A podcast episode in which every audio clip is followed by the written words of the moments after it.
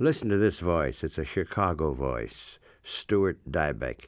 And to me, I think he's as close uh, to Nelson Algren in capturing the lyrical voice of Chicago past and Chicago present, at least in memory, as anyone. Stuart Dybek reading from a passage from his new collection of, well, it's more than short stories, all related in a way. We'll talk about that. It's called The Coast of Chicago, published by Knopf. Stuart Dybek reading. Now, this is more as Stuart Dybek reads a sequence called Amnesia from a story, the, the long story in the book called Hot Ice. That's a memory in a sense. It's more than just nostalgia here.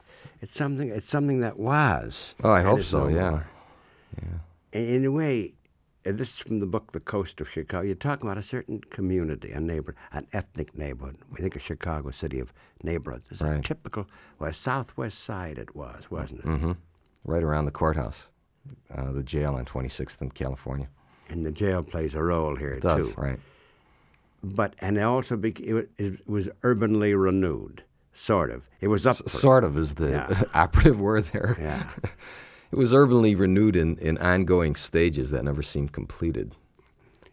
And uh, the, the neighborhood itself was really seemed to be, and I think this is true of much of the South Side, seemed to be weighted more towards industry than towards homes. And uh, it, it seems that the homes were more the afterthought. So, and it it uh, this is the neighborhood you remember, and it also was changing. Mm-hmm. It'd been primarily Slavic, Right.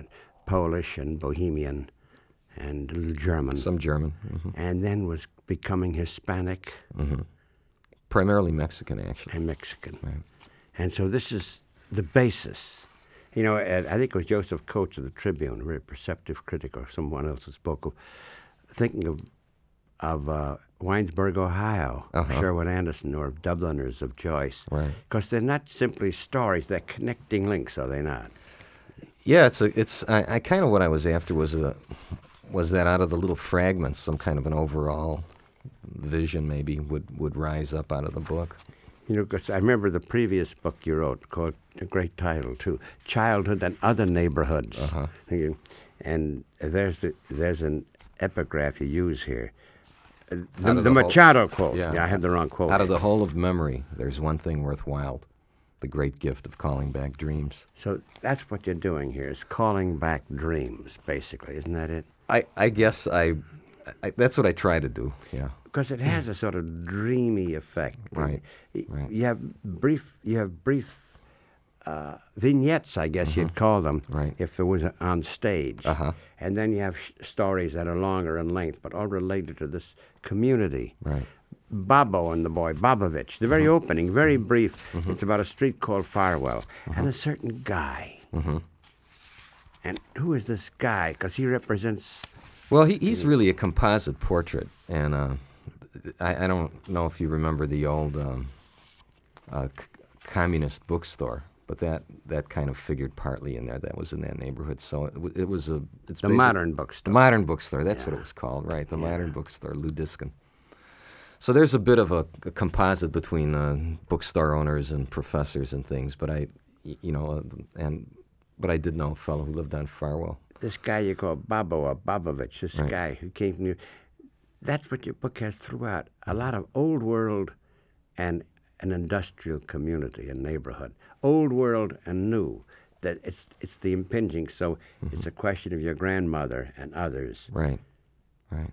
Well, there, there's also this, I think, this constant sense in Chicago that you talked about with the tiny neighborhoods that there's all, that it's a city of honeycombed with borders, and so as you move through the city, and there's there's repeated border crossings, and I I think one of the things I was trying to catch was that sense of these these little enclaves and the constant crossing, e- even just going blocks, you're crossing borders.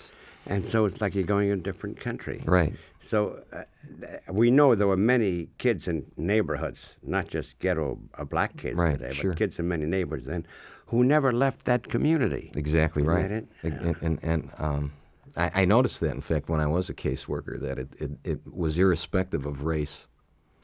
Um, that, that it just it just happened that the kids in the in the let's see, it was a caseworker around 39th and Cottage Grove. They were within sight of downtown. A lot of them had never been downtown, and it was the same thing for us. The Is uh, that how it began? You were a caseworker. Uh, I mean, this was later after I Yeah, after you started writing. right. Oh, I thought it was the casework that led to writing. No, no, it wasn't. It was uh, the, the two kind of went on simultaneously. A caseworker by day, and I was scribbling by night. So. So in your writing, let's start. Uh, we have the picture of the sky. Uh, just typical, a typical phrase here. Not typical phrase, atypical, I should say. But it's a Dybekian phrase.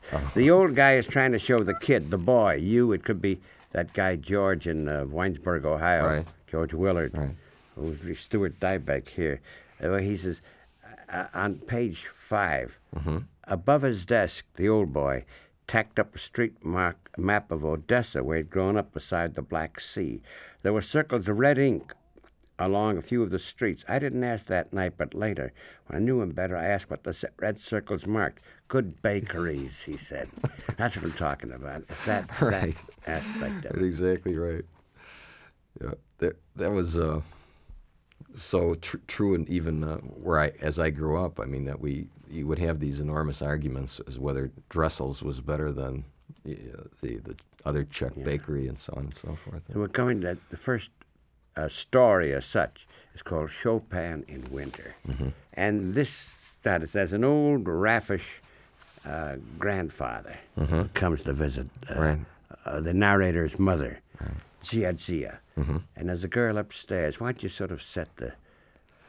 Well, it's a story about uh, I, anybody who's lived in a huge apartment building, I think, realizes that uh, fr- frequently, though your neighbors are behind doors, you constantly hear these whispered fragments of conversations. You smell their food. You, you, you hear their laughter. You hear their arguments, and I, I think that that's the sense that the story tries to capture. In this particular story, uh, a young boy has a crush on a college-age girl who uh, had a, a obvious gift for music and is kind of uh, raised out of her class, her uh, immigrant class, um, give, because of uh, scholarships. She's gone to Juilliard, and she's come back pregnant. Refuses to tell anybody who the father is, and he hears her playing Chopin repeatedly through This the is the neighbor's uh, daughter. It's the, the landlady's daughter, The landlady who's up next, apartment upstairs, probably. uh, uh, right on the top, on the fifth top. floor. Yeah. And through the that's so it's voices and sounds Mm-hmm. that are your book that we hear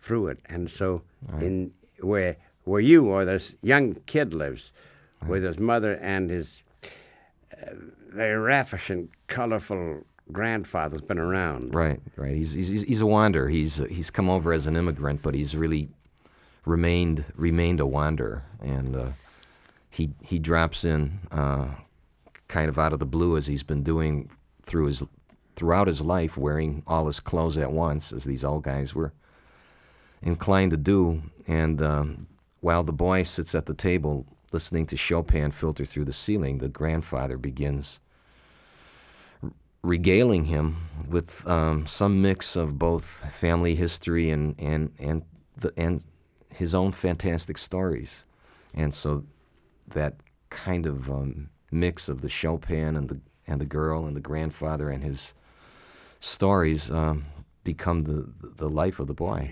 The sounds that old man hears. He's been everywhere. He's he's uh, Exactly right. He's been a, a Philippines. gold prospector, a Alaska, sailor, yep. uh, sort of a self-educated, raffish, randy sort of Exactly right. Yeah.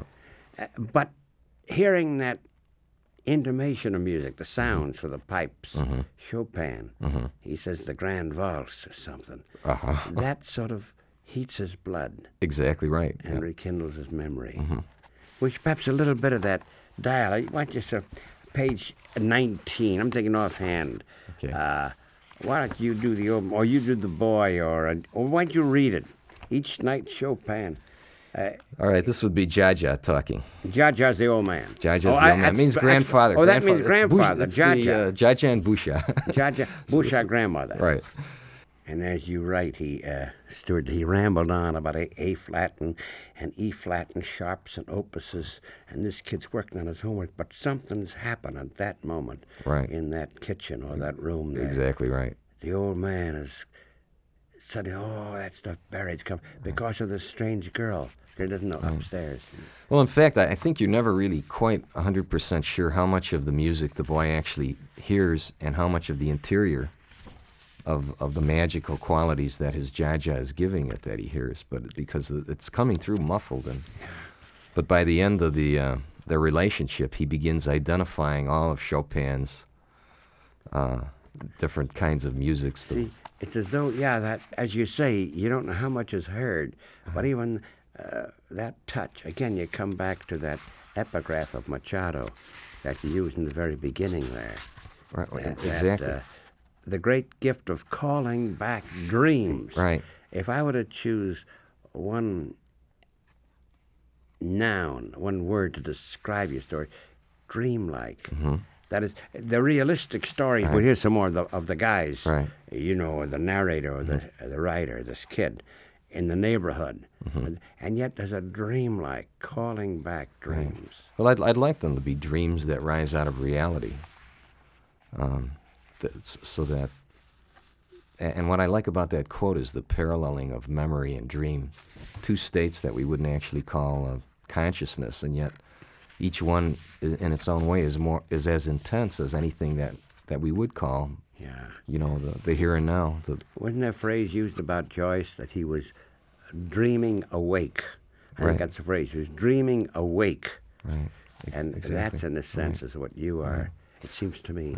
John Gardner says that's what the in his book, The Craft of Fiction, says that's that's what the whole act of writing fiction is is, is making a waking dream for the reader. And so the story, of course, this girl, you don't know much about her, how she got into trouble, mm-hmm. and there's the shame. Now here's old, well, New World too, but especially old world shame. That's mm-hmm. part of it too, isn't it? Is there something you wanted to read from that? No, No. I- Well, I think about the old world shame, mm-hmm. and also there's a touch here of something else, isn't there? She was going beyond her class.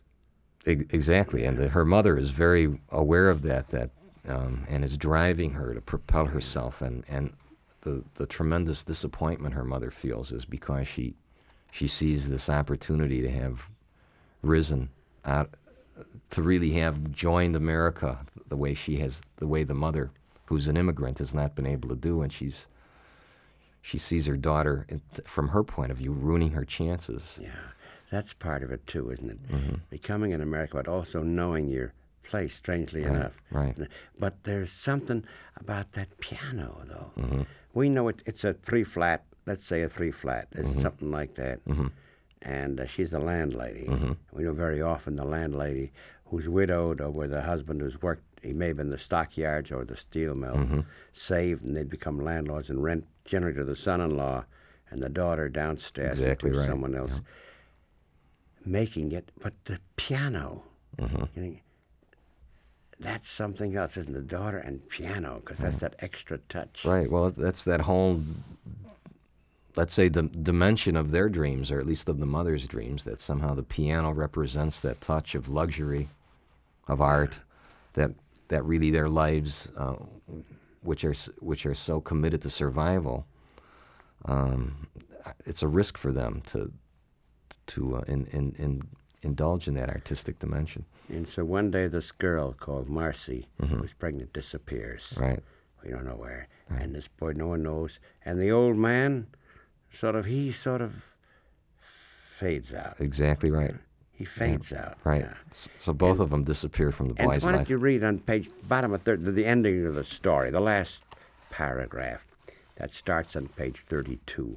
And it's the end of this opening story called Chopin in Winter. Okay, this is this is the boy now after uh, he's been deserted by both Marcy and his f- grandfather. It took time for the music to fade. I kept catching wisps of it in the air shaft, behind walls and ceilings, under bathwater. Echoes traveled the pipes and wallpapered chutes, the bricked up flues and dark hallways. Mrs. Kubiak's building seemed riddled with its secret passageways. And when the music finally disappeared, its channels remained, conveying silence not an ordinary silence of absence and emptiness, but a pure silence beyond daydream and memory, as intense as the music it replaced, which, like music, had the power to change whoever listened. It hushed the close quartered racket of the old building. It had always been there behind the creaks and drafts and slamming doors, behind the staticky radios and the flushings and footsteps and crackling fat, behind the wails of vacuums and kettles and babies, and the voices with their scraps of conversation and arguments and laughter floating out of flats where people locked themselves in with all that was private. Even after I no longer missed her, I could still hear the silence left behind. Hearing the silence behind, but also through these cracks. That's the point, through these whispers. Right. Well, that seems to me, and uh, I love, I like the image of the story because it seemed to me so true of, of, of so much human communication that that we only hear those the, the little Yeah. whispers coming out. We don't really hear the full conversation, the full life. I guess to Stuart Dybek, and he's a voice, fresh voice, a new voice. And out of the previous book, Buey, again, connecting, it's called Childhood and Other Neighborhoods. The new book is called The Coast of Chicago, published by Knopf. And the comparison with Winesburg, Ohio is a very, to me, apt one, because it is about this guy, George Willard, and all the impressions and dreamy aspects that he remembered. Right, there was a, a real magical dimension that Sherwood Anderson had in that book. Yeah. And I suppose I have to ask about Nelson Algren. I assume he played a role in. Well, sure he did. He was. Uh, I mean, it would be hard to have grown up in Chicago and not to have been touched by Algren's work. Um, but the book I remember the most strongly was was his biggest one, "The Man with the Golden Arm." Man with the Golden Arm. yeah. Um, my brother, my brother and I, he was also a literary type of a guy. I mean, we we just read that book to yeah. we would read that book to each other at night. So was, This has that connecting, and uh, it's uh, it's just come out. and It's getting wildly enthusiastic reviews, very much so. And they speak of the Chicago, the lyrical Chicago voice of Stuart Dybek. We heard that first story, and the the little ones, these little page and a half of memory flashed like that old guy Bobovich we speak of, Right. and you have another uh, uh, a, a young a girl fainting in a church. Uh-huh. Uh, that has kind of an erotic quality to Right. it. right. Well, uh, again, it's trying to catch some of those. Um, just just the feeling of those churches on Sunday in the little neighborhoods. Uh, you, you know, when you talk about two and three flat places, when you go back to them, the scale of you can see how the church manages to tower over these little neighborhoods, so that the scale of the neighborhood really does say something significant about the power of religion in those little ethnic enclaves. It's true, especially in the ethnic communities. Well, all over, I should say, all neighborhoods. Right. There's that steeple, Right. or sometimes round. You know, I remember in, in Algren saying within the view of something of the steeple of Saint Columbanus and the various names of the churches Mm-hmm. Right, that exactly you have. right, yeah. In the in this case, primarily Catholic, Roman Catholic, Roman Catholic, as well right. as some Greek Orthodox Right. too. Right. But when you see, I mean, when you see the uh, skyline of Chicago, the, the, the steeples are now so dwarfed by corporate corporate buildings. But in the neighborhoods, they're still these gig- they they still kind of retain their old towering, that that feeling of ascending. So uh, I- think that that story kind of tries to catch That's a little interesting that. what you just said. In the neighborhoods, the building, the tall, the edifice, is the church. Right. The, the, right. And sometimes it's a round, sometimes angular, Mm-hmm. very often that roundish, touching heaven. Right. But in the in the downtown, and the money there is it. There is no such thing as the church. That's the new church. Right. It's That's just the new temple. exactly right. They're just these little steeples are dwarfed. Yeah. Yeah. So, but but this mass, there's certain kind of masses you talk about too. Mm-hmm. Even the different time for the masses had a different feeling. E- exactly right. Yeah. The, the the one in, in this particular story is the kid thinks of it as the adult mass, and it's almost uh, a fashion show. Uh, the, the way the parishioners are dressed. That was the 1115. The eleven fifteen. Yeah. But then this somewhere you're the kid. You see this girl, and she faint, and toward the end, as they carry her out because she'd fainted, Mm-hmm. you got that old woman in the babushka. Uh huh. Why don't you read that? It's kind of good. The Holy Name ushers were rushing from their stations because she had passed out. Right. This woman has she she has a habit of fainting just about every sun, Sunday, and this kid has a he's enamored by her. Well, uh, right there, there's a picture. There's a painting. You see the old Babushka pulling down because her dress, we know, as she was being carried, went up Right, exactly up right. to her thighs. Uh-huh. And also there is that touch of eroticism there too. with This kid.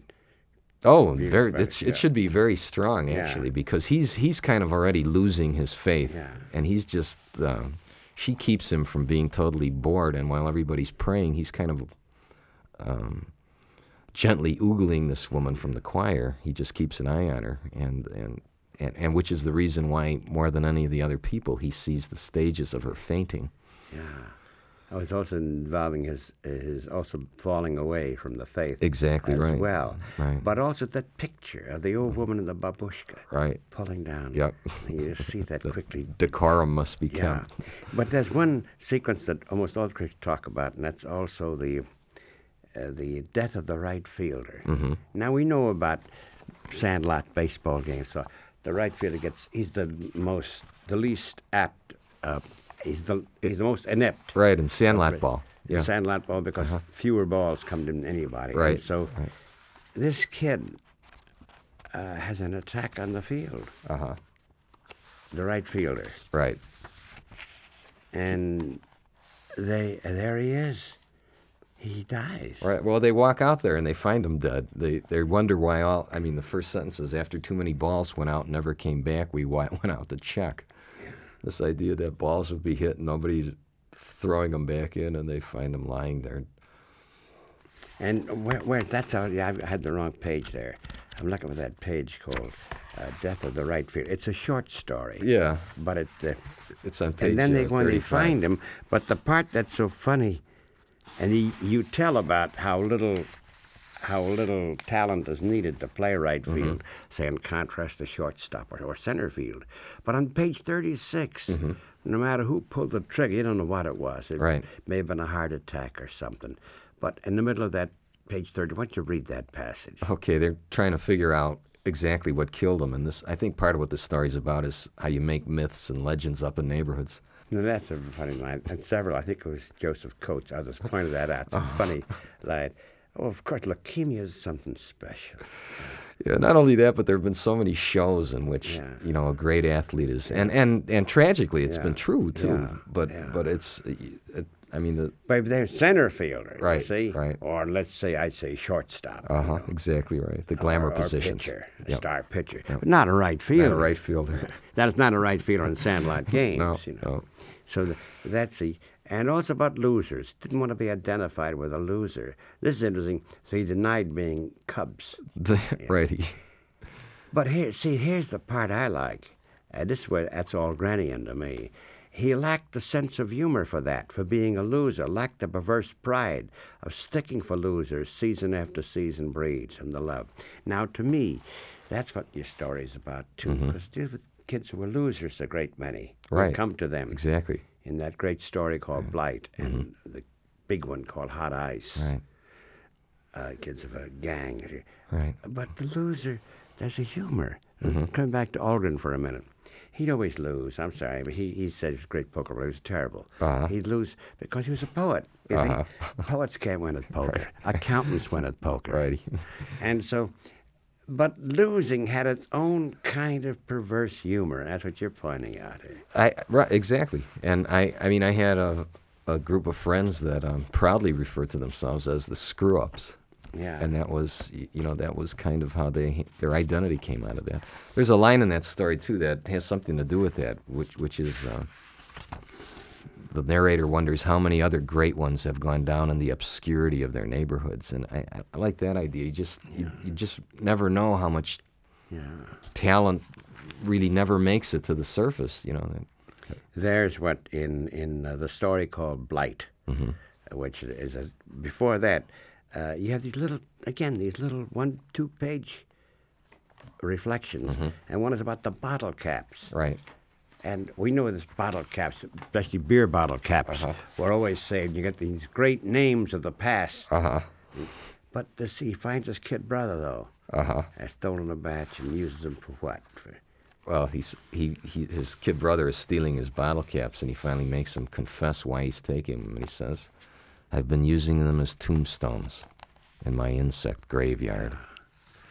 But again, it's that sense of ritual and that you know that that legend that, that you just make up. You know why why has bottle caps become so important to a boy? And yet, if, when you watch, maybe girls do this too. I just don't know. But I mean, I have a nine-year-old now, and I see him doing the same popsicle sticks. You know, they become this. Uh, He spoke of ritual and legend, and of course that's what your book's about too. Legends, right. myth. Uh, That, that, very much. About- things yeah. called city myths. Right. Yeah. Especially when uh, the parent, that's another kind of, is of an old world, Mm-hmm. becoming American, Right. and the kid is the first generation born here. Right. And that's a lot of this in it. Mm-hmm. So it's the old, new, legend, myth, becoming, Mm-hmm. and also that dreaming. That's right. So we come to Blight, and Blight, the very title itself. Uh, so it's uh, there's several people. They have a little band of their own. There's a guy named Ziggy. Now Ziggy is he's a little, a little off. I mean, a little strange, isn't he? Well, Ziggy Zelinsky, he's he's the he is going back to the this religious idea. He's kind of the religious guy of the group. He's he's off there and uh, he, he's a deeply he, he's the kind of character who has a lot of empathy. He's worrying about the people starving in China and worried about bag ladies, something that none of these other guys care about too much. He has prophetic dreams. One of his prophetic You dreams know, is as you say that, talking to Stuart, I think of something Woody Guthrie wrote in Bound for Glory. There was this guy during the deep, deep depression as he left Oklahoma, was wandering, and the Joads were going off. That that is, the Right. Joad people kind Uh-huh. of were going off. There was this one guy, and the and the and the drought is there, and this guy says, "I see things." He's got a newsreel in his head. Mm-hmm. The guy, you think I'm touched like Muley Graves? You think I'm goofy? And says, "No, you're not. You're prophetic." Uh-huh. You see, the guy saw newsreels of all kinds Right, of right, riots and things right. taken.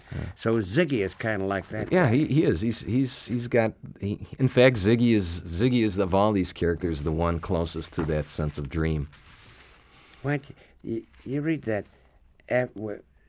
Ziggy got hit on the head once, and he'd recount his dreams. Of, why don't you do that on page forty-three? When he'd wake up. Yeah. And he goes. Then he goes on to his. Oh, after- Uh, uh, to then he, he envisions all these things. Right. Yeah. Zig had always worried about things no one else cared about, like the population explosion, people starving in India, the world blowing up. We'd be walking along down 22nd or past an alley, and Ziggy would say, See that? See what? Mayor Daley scrounging through garbage. We'd all turn back and look, only see a bag lady picking through the cans. But it's still in a way I could see it from Ziggy's point of view. And so this is what Ziggy is. Right. He knew urban renewal is going on in his mind. Uh-huh. He sees this. So this is Zig, the dreamer. Since you mentioned, it's very funny.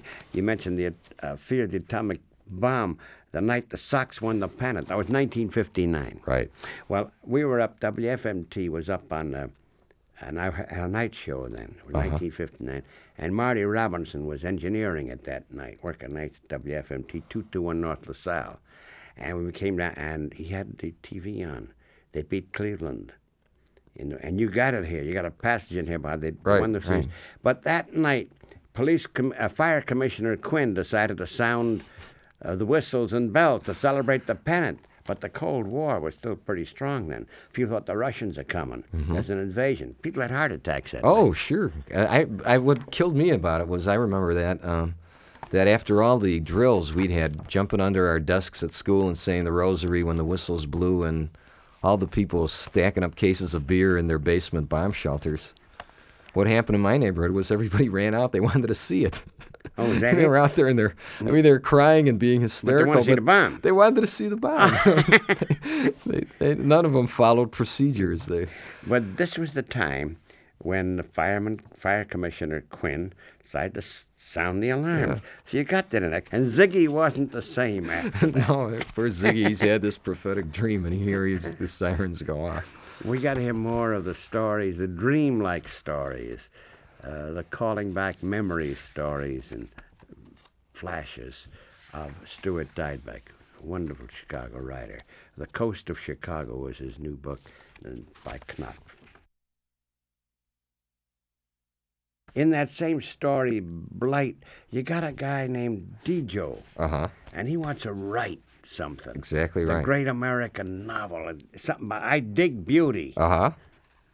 Well, his great American novel starts with the line The dawn rises like sick old men playing in their underwear on the rooftops. and he's he's kind of the writer of the group. But these guys are serious. The guy, because he's looking for words now. Uh huh. They words, and they have this. Uh, they have this a band. Uh, They're also aware of the pop music at the time. too. Right. Right. But now the neighborhood changed as the gang changed. Now, now there are a couple of Mexican American kids in the uh, in the gang now, aren't there? well, the drummer is a guy named Pepper Rosado. He's half Polish and half Mexican. So- So now the change is also making itself felt in the personnel. sure. Exactly. Yep. And You're um, going to read a piece there? Uh, Weren't you? I can read you the I Dig Beauty I like part. re- I like your reading from this. Well, that's the story. Uh, and also, there's a crazy dream. They get this crazy Chevy, uh huh. and that's because they, they want to fix it. But finally, they have to get rid of it. Right. Well, the transmission falls out on 39th. so they push it off a railroad bridge. And but in it is the guy's saxophone. Right. They they get so involved in in uh, this whole idea of giving the car a proper burial in the drainage canal that he forgets his saxophone is in the trunk. Yeah, but you mentioned Ziggy being religious. We'll come to someone later on, Pancho, Mm-hmm. Right. Mm-hmm. in the great the great story Hot Ice that won all sorts of national awards as a story. But here he he uh, you got him reading Thomas Merton. H- How did that all of a sudden comes in? He's reading Thomas Merton.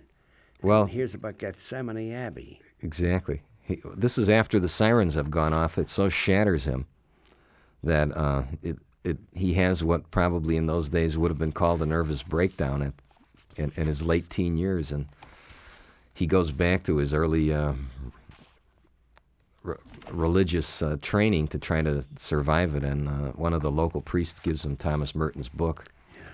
And af- as soon as he reads it, he realizes that he what he wants to do is go to the Abbey at Gethsemane and take the vow of silence. Of course, the kid's only 17 or 18 years old at this time. But uh, he, as if in, the story, he actually sets out on this quest. and Ziggy. A little again, we come to these brief things. These almost they almost lead into the longer stories. Uh, these that, there- brief in things. part, that's part In of the way, intention. The mood, Right. Like right. you, how you became you. That's how you became an usher. Were you a, a movie usher? I wasn't. When- I wasn't. But I was a movie fanatic, and it, it seems that um, movie stories keep popping up in everything I write. So. When you have one, or you have several references to the movies. One was that uh, surreal sequence. What's that called? The surreal one, dealing with these avant-garde Oh, Bijou. Huh? Bijou. Bijou. Right, right. And, what you, and of course, you deliberately take the name, it seems to me, of a small town, a typical movie theater name of Right. early in the century. Right. Bijou. Right. The the earlier book had one called Horror Movie, in which a black kid who's has lost his home goes into a movie theater and to see a horror movie just to get off the streets, and at the end of the movie, it's as if the monsters are chasing him down uh, some South Side street. So it's it's a reoccurring uh, Yeah. idea. And this one, uh, the the usher, it's just a page and a half, Mm-hmm. but it's very funny. Uh, some of the best description what Usher does in a darkened theater, Uh-huh. you know, with the flashlight. They taught him to tread softly on popcorn to become a shadow, as transparent as soundtrack music, so his corporeal body never eclipsed the projectionist's beam. And they taught him how to slide among lovers. I like that. Taught him to swan dive. A daredevil merger Fred Astaire and Tarzan from the balcony over the audience of dreamers dreaming the one dream. And to gu- taught him to glide above that trance, searching for an empty seat, part of a secret society. Yeah, that's a good description of Thank of the usher with, with the and so that leads that was a job I always wanted. I think to to be an usher. to be an usher. yeah. And so, um, all sorts of influences on you, movies, and of course, visiting the Art Institute, Mm-hmm. which leads, of course, to Nighthawks, which is quite obviously a takeoff on Hopper's, Mm-hmm. Right. which the original being the Art Institute, that classic, Right. uh, which is my um, American favorite. Same here, actually. And so Nighthawks. Now this becomes something. different. This story that has Mm-hmm. with different subheadings, silhouettes and amnesia. Right. Well, besides the Hopper influence, the other influence was when I wrote that story, Chopin in Winter, which you talked about earlier. I'd listened to Chopin's music, and the nocturnes were my favorites. And I thought, how, how about if one tried to write a series of fictional nocturnes? That is, stories that investigate night, are set at night, have the mood of night. And I think that's what Nighthawks is partly an attempt to do. And so that's what you that's what you were do- doing. So Mm-hmm. from that, you have. I was thinking maybe we should read part of it. This you speak of apparitions here too, Mm-hmm. and there again another aspect of uh, the dreams you're talking about. Right. Apparitions, and it's just. I'm thinking of any. There's no one part. Others had their own name for shadows. Oh, that's again past. It's funny. I know what I'm thinking of. I'm thinking of myself looking at Nighthawks, and I'm talking to a younger guy who's a writer. Uh, uh, that Hopper's Nighthawks. To me, it's a memory of this diner below the hotel where I lived. Mm-hmm. An all night, obviously all night diner. Right.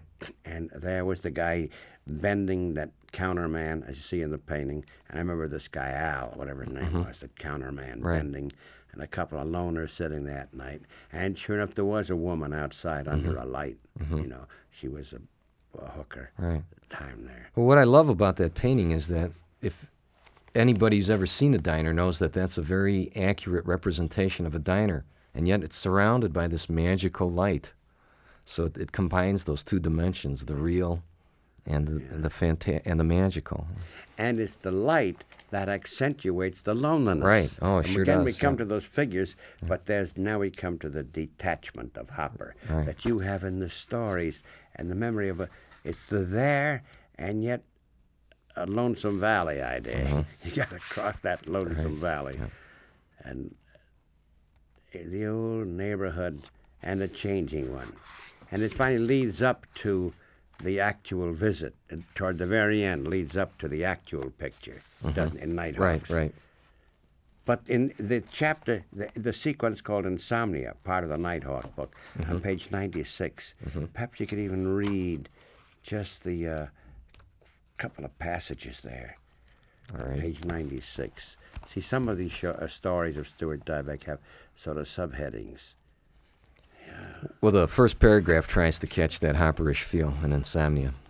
And of course, there again, you have, uh, you think there's a connection. Right. Looking for, he's not. No, that. right. And Well, you did, of course. I assume this is autobiographical. The, uh, the chapter or the the paragraph just before the one you started reading in Nighthawks, but in the previous. set in the. Art Institute. Yeah, I would.